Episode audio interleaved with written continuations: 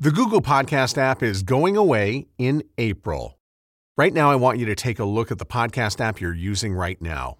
Maybe it's time for a new one. Check out podcastapps.com and try a new one for free right now. That's podcastapps.com.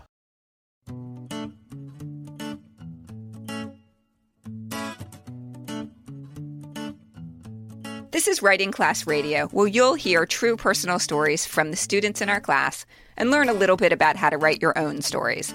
I'm Andrea Askowitz, the teacher of the class. And I'm Allison Langer, a student in the class. Together, we produce this podcast, which is equal parts heart and art. By heart, we mean the truth in a story. By art, we mean the craft of writing. No matter what's going on in our lives, writing class is where we tell the truth. It's where we work out our shit and figure out who we are. There's no place in the world like writing class. And we want to bring you in. On today's episode, we're talking about voice in a story. Voice is the tone, it's the mood, it's the personality of the narrator. Voice can be created by word choice, sentence structure, and even punctuation. You can convey voice through writing. If you look at the stories that people write, the people in our class, they're not grammatically correct. They're like dashes, dots. Yeah. I'm guilty of that. Yeah, dashes and dots. Right. But when they tell them out loud, that's what's that's what's so great about out loud stories. The voice, our physical voice is how we sound. That carries a lot of weight. The thing is, if punctuation is not done correctly on the page, your story is not getting published. But you can use punctuation to your advantage. Page breaks, dashes, ellipses, even commas. Okay, I won't bore you and Allison with this right now, but I just did a craft talk on punctuation. You can hear that craft talk and all of our craft talks at writingclassradio.com. Today on our show, we're talking about voice as it's interpreted on the page. We're also talking about what happens in life when you lose your voice. I think finding your voice is the most important element in storytelling.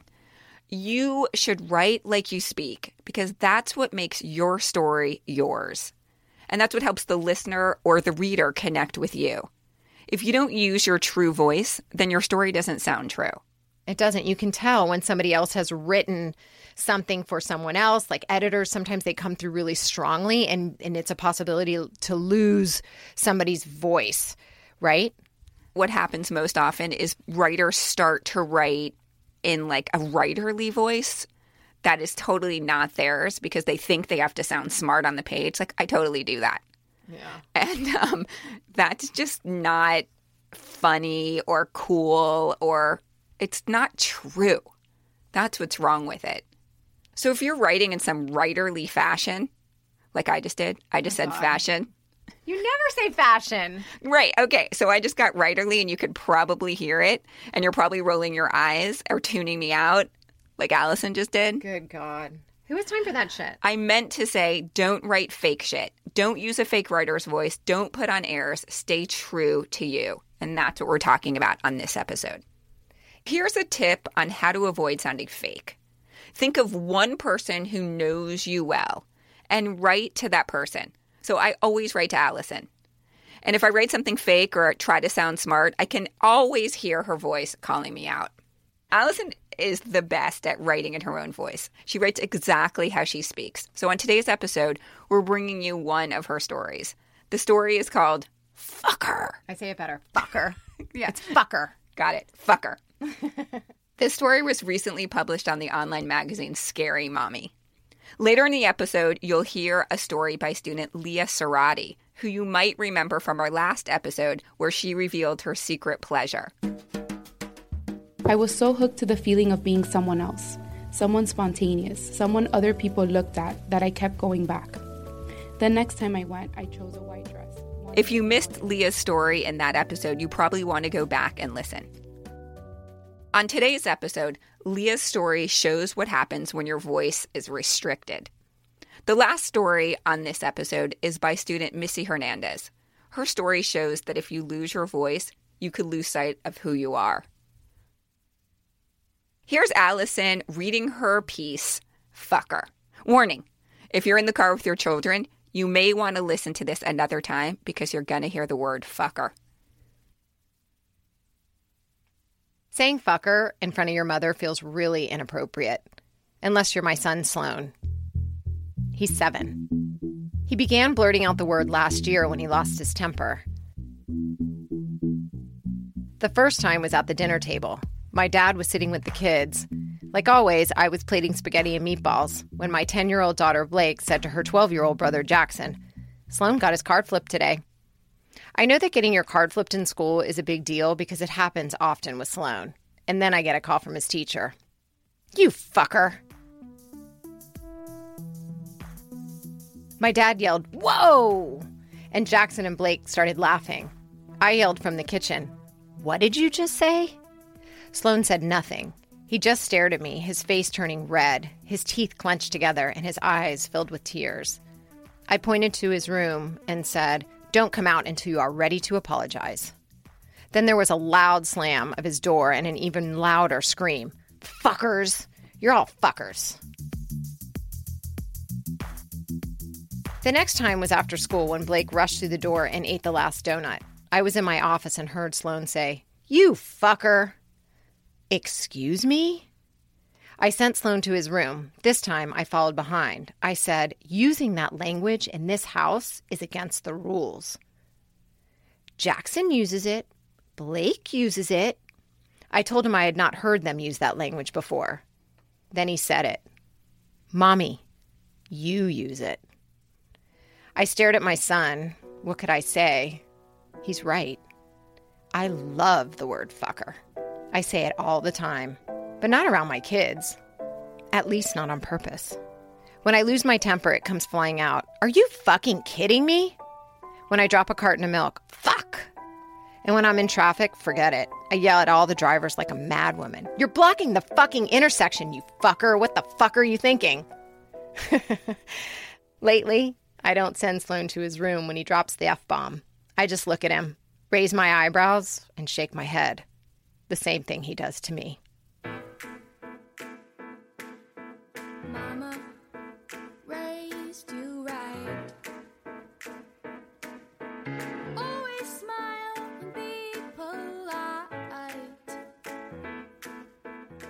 okay, this is a great example of writing like you speak. In this case, the narrator's voice is created with her word choice and her familiar tone. You're hearing her read her story on this podcast, but if you read this piece on the page or on the Scary Mommy website, Allison's voice would still come through loud and clear. When somebody shares their story with you, or when I read a story in a, in a magazine, I need to feel like that person's giving me a gift that they haven't given anyone else. Like, I want to see beneath the veneer, beneath the facade. I want to hear something true and new and vulnerable. Because if you're just going to show me what's on the outside, some bullshit facade, then I, I just, I stop reading. I'm like, no, I get fake shit all day long. I don't need to read it too. This story is also a great example of the hidden dangers of being that true all the time. Now your son speaks exactly like you. Yeah, that's a problem. But you know, I was always a kid. I was that same kid who was always in trouble for cussing. People were always telling me to stop cussing, and I just I wasn't going to because I cussing was a way for me to assert my power. And as a kid, you know you have none. And as an adult, sometimes you feel like you have none either. Like for our next storyteller, Lia Seirotti. Lia wrote this next story in class in response to the prompt, fuck. In high school, I used to be able to curse in a way that was clever and intertwined with the SAT vocabulary I was trying to build. I used to love hearing it, like when I went to visit my single aunts in Venezuela and they would speak so formal, yet they would drink whiskey and smoke and effortlessly utter vulgar Spanish curse words, making them lovely contradictions. But once, when we were dating, Caesar told me he didn't like when girls cursed. So I made an effort, and being as strong willed as I am, I completely eradicated all curse words from my vocabulary. We got married two months after we officially started dating, which means eliminating the F word is a lot easier than one would think. Only it's not, because I miss it. I miss being able to shock people, being able to weave curse words into passionate and heated debates. I miss being able to stub my toe and scream out uninhibited to release the pain. I miss being able to drive a point, win an argument, and then end it with a perfectly chosen F you to salt the wounds. Like if my high school writing teacher had given me this prompt, I would have filled wide ruled composition notebooks with expletives until it was confiscated. Then, when I asked for it back, and Mr. Crespo had me sign a detention slip on the blanks where I was supposed to write what I thought of my behavior, I might have signed it with a this is BS. But today, instead, I'm silenced. If I'm being honest, I think that cursing is only one way I've been silenced. It's only one part of me that I gave up in my 20s and I'm trying to recover in my 30s.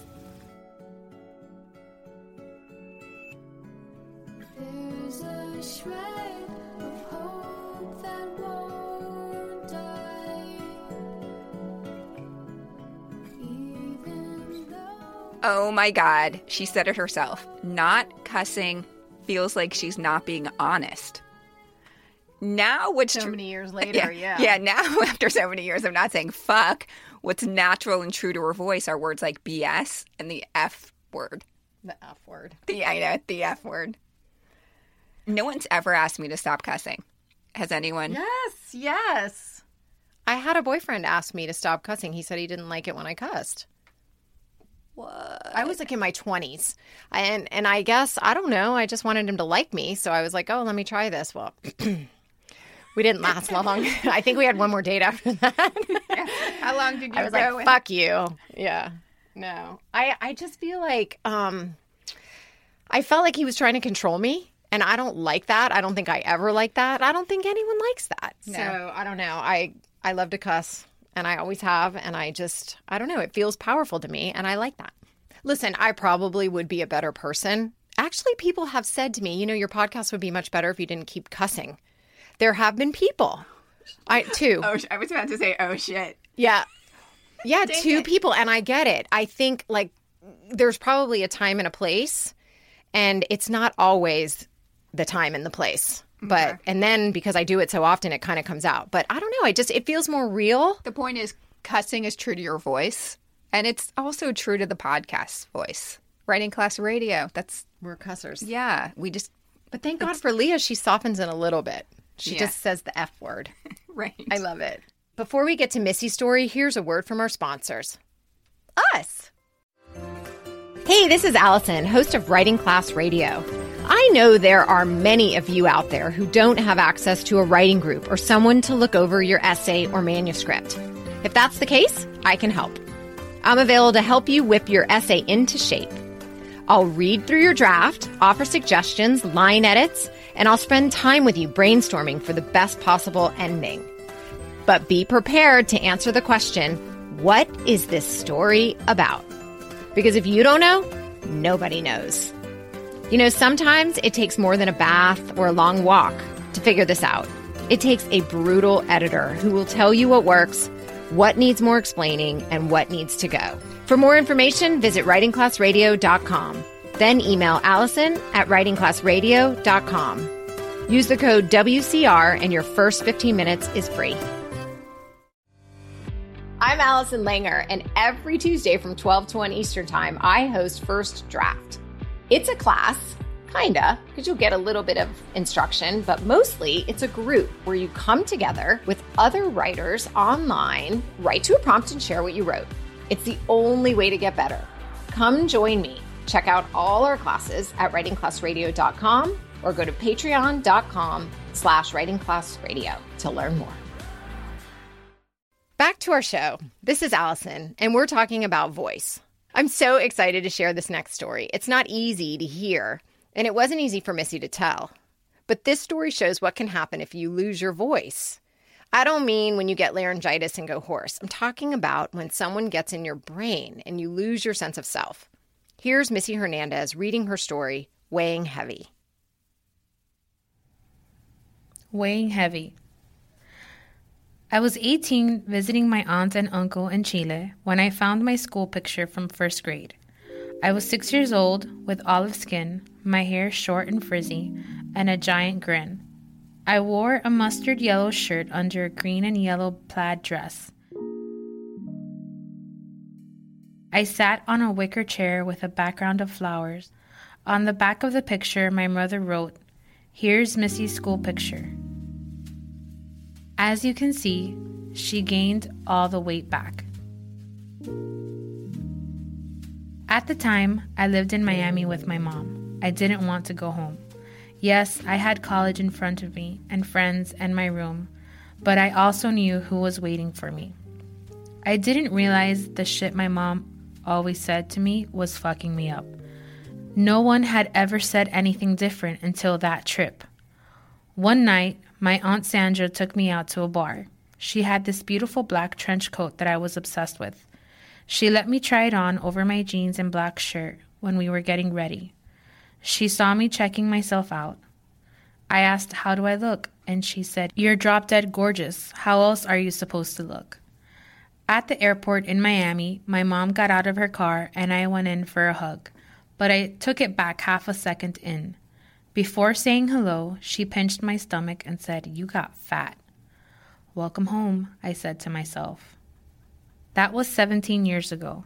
Now I'm 35 and living with my mom again, and to this day she will caress my face and say, You have such a pretty face. But before I can count to three, she'll hit me with, Just imagine how much prettier it would be if you lost some weight. Last week, I was coming out of the shower and my pajama shirt rolled up over my belly button. She looked at me and started laughing. My God, Missy, look at your gut. And if I ever dare to wear a tank top without covering up my arms, I can expect a comment about covering up or changing shirts. In her mind, it might as well be illegal for the world to see my arms, even if it's the middle of the summer and I'm melting under a long sleeve shirt. One time after a dinner party, I mentioned to her that I thought her friend's son was cute. Well, he doesn't date fat girls, so you're gonna have to lose some weight for him to even consider you. Before I could understand that what my mother has always said was wrong, I just took her word for it. Now I'm trying to push her voice out of my head and find my own. I wish it were as simple as just diet and exercise. But I've spent so much time being verbally beat down, and it started at such a young age that I don't hear my own voice in my head. I hear hers. I look in the mirror with my shirt off, and I hear my mother's voice reminding me that I could have skipped a meal and gone to the gym. That any time I am sick, it's an opportunity to lose weight. That I'll only ever find joy if I change everything about my body. I was working from home one day, and I went downstairs for a slice of Munster cheese. My mother was having a cup of tea and some bread. She stands a little over five feet. She has a small frame with a bit of a pot belly. Her doctors have told her for years to lay off the bread and caffeine. At first, because of her liver problems, then because of her diabetes, and even when her doctors diagnosed her with non alcoholic cirrhosis, her diet did not change. I've sat in doctor's visits over and over again, hearing them tell her that the key to her health was changing her diet and exercising. And yet, multiple times a day, you can find her having tea in a basket of bread with butter. Even after her liver transplant surgery, she came home and wanted nothing to eat but tea and bread. She thinks she's my authority on nutrition, and she literally ate herself into cirrhosis and a liver transplant. I wonder whose voice is in her head certainly not her doctor's. I opened the fridge and reached in for a slice of Munster cheese, my muscles already tense in preparation for what was about to happen. Why are you eating? Try to have some self control. I said, Mom, I've only had a sandwich and some water today. I don't feel well. Well, you can't feel that sick if you're eating. People that are sick don't eat. It's just a slice of cheese, I said. Learn to control yourself. You shouldn't be eating between meals. Actually, you're supposed to have a snack between meals to keep your metabolism going, I said. Well, your body can afford to skip a snack here and there. I grabbed my water and cheese and walked away. And what if I did lose the weight? Would I feel good naked? Would I enjoy sex? Would I believe a man when he's hitting on me? Yes, I would win for myself, but she would win too. And she'd proclaim my life on track because I finally lost some weight. I could snort cocaine, but if it made me thin, she'd be happy and think I was a success. And I just don't feel like giving her the satisfaction of a victory. In a sense, this body is a giant fuck you to her. And for that reason alone, I could probably live in this body forever. Maybe that's where the conflict truly lies between my mother and me. We fundamentally disagree on what has always made me beautiful. Right now, I'm living with her at her house again, and I feel homesick all the time. I don't know what it would take to feel at home in myself, but I know eating my feelings did not bring me home. All I know is that I'm fighting hard to find my voice. I don't know what it would take to get my mom out of my head, but I've started her eviction just the same. If I can just train my mind to hear her negativity as noise, I have a real chance.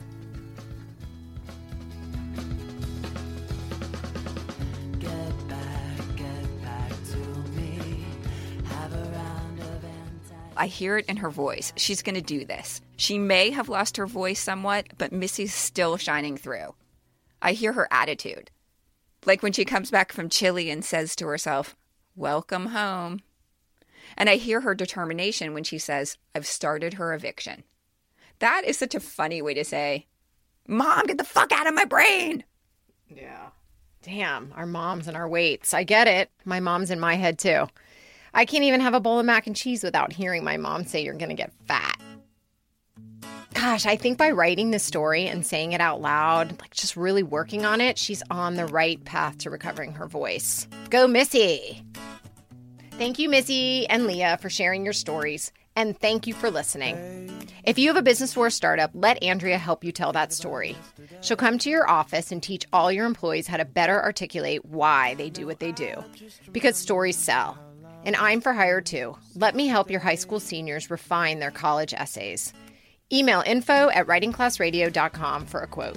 Writing Class Radio is produced by Virginia Laura, Andrea Askowitz, and me, Allison Langer. Theme music by Ari Herstand. And additional music by Justina Chandler, Blue Jay, and Poddington Bear. Writing Class Radio is sponsored by and recorded at the University of Miami School of Communication. There's more writing class on our website, Twitter, and Facebook. Study the stories we study and listen to our craft talks. A new episode will drop the first Wednesday of every month, so look for us. And if you want inspiration in video form, we have a three part series for sale on our website. Andrea and I show our faces for radio as we reveal our top writing tips. Go to writingclassradio.com and download our videos. $20 for one and just 50 for all three. There's no better way to understand ourselves and each other than by writing and sharing our stories. Everyone has a story. What's yours?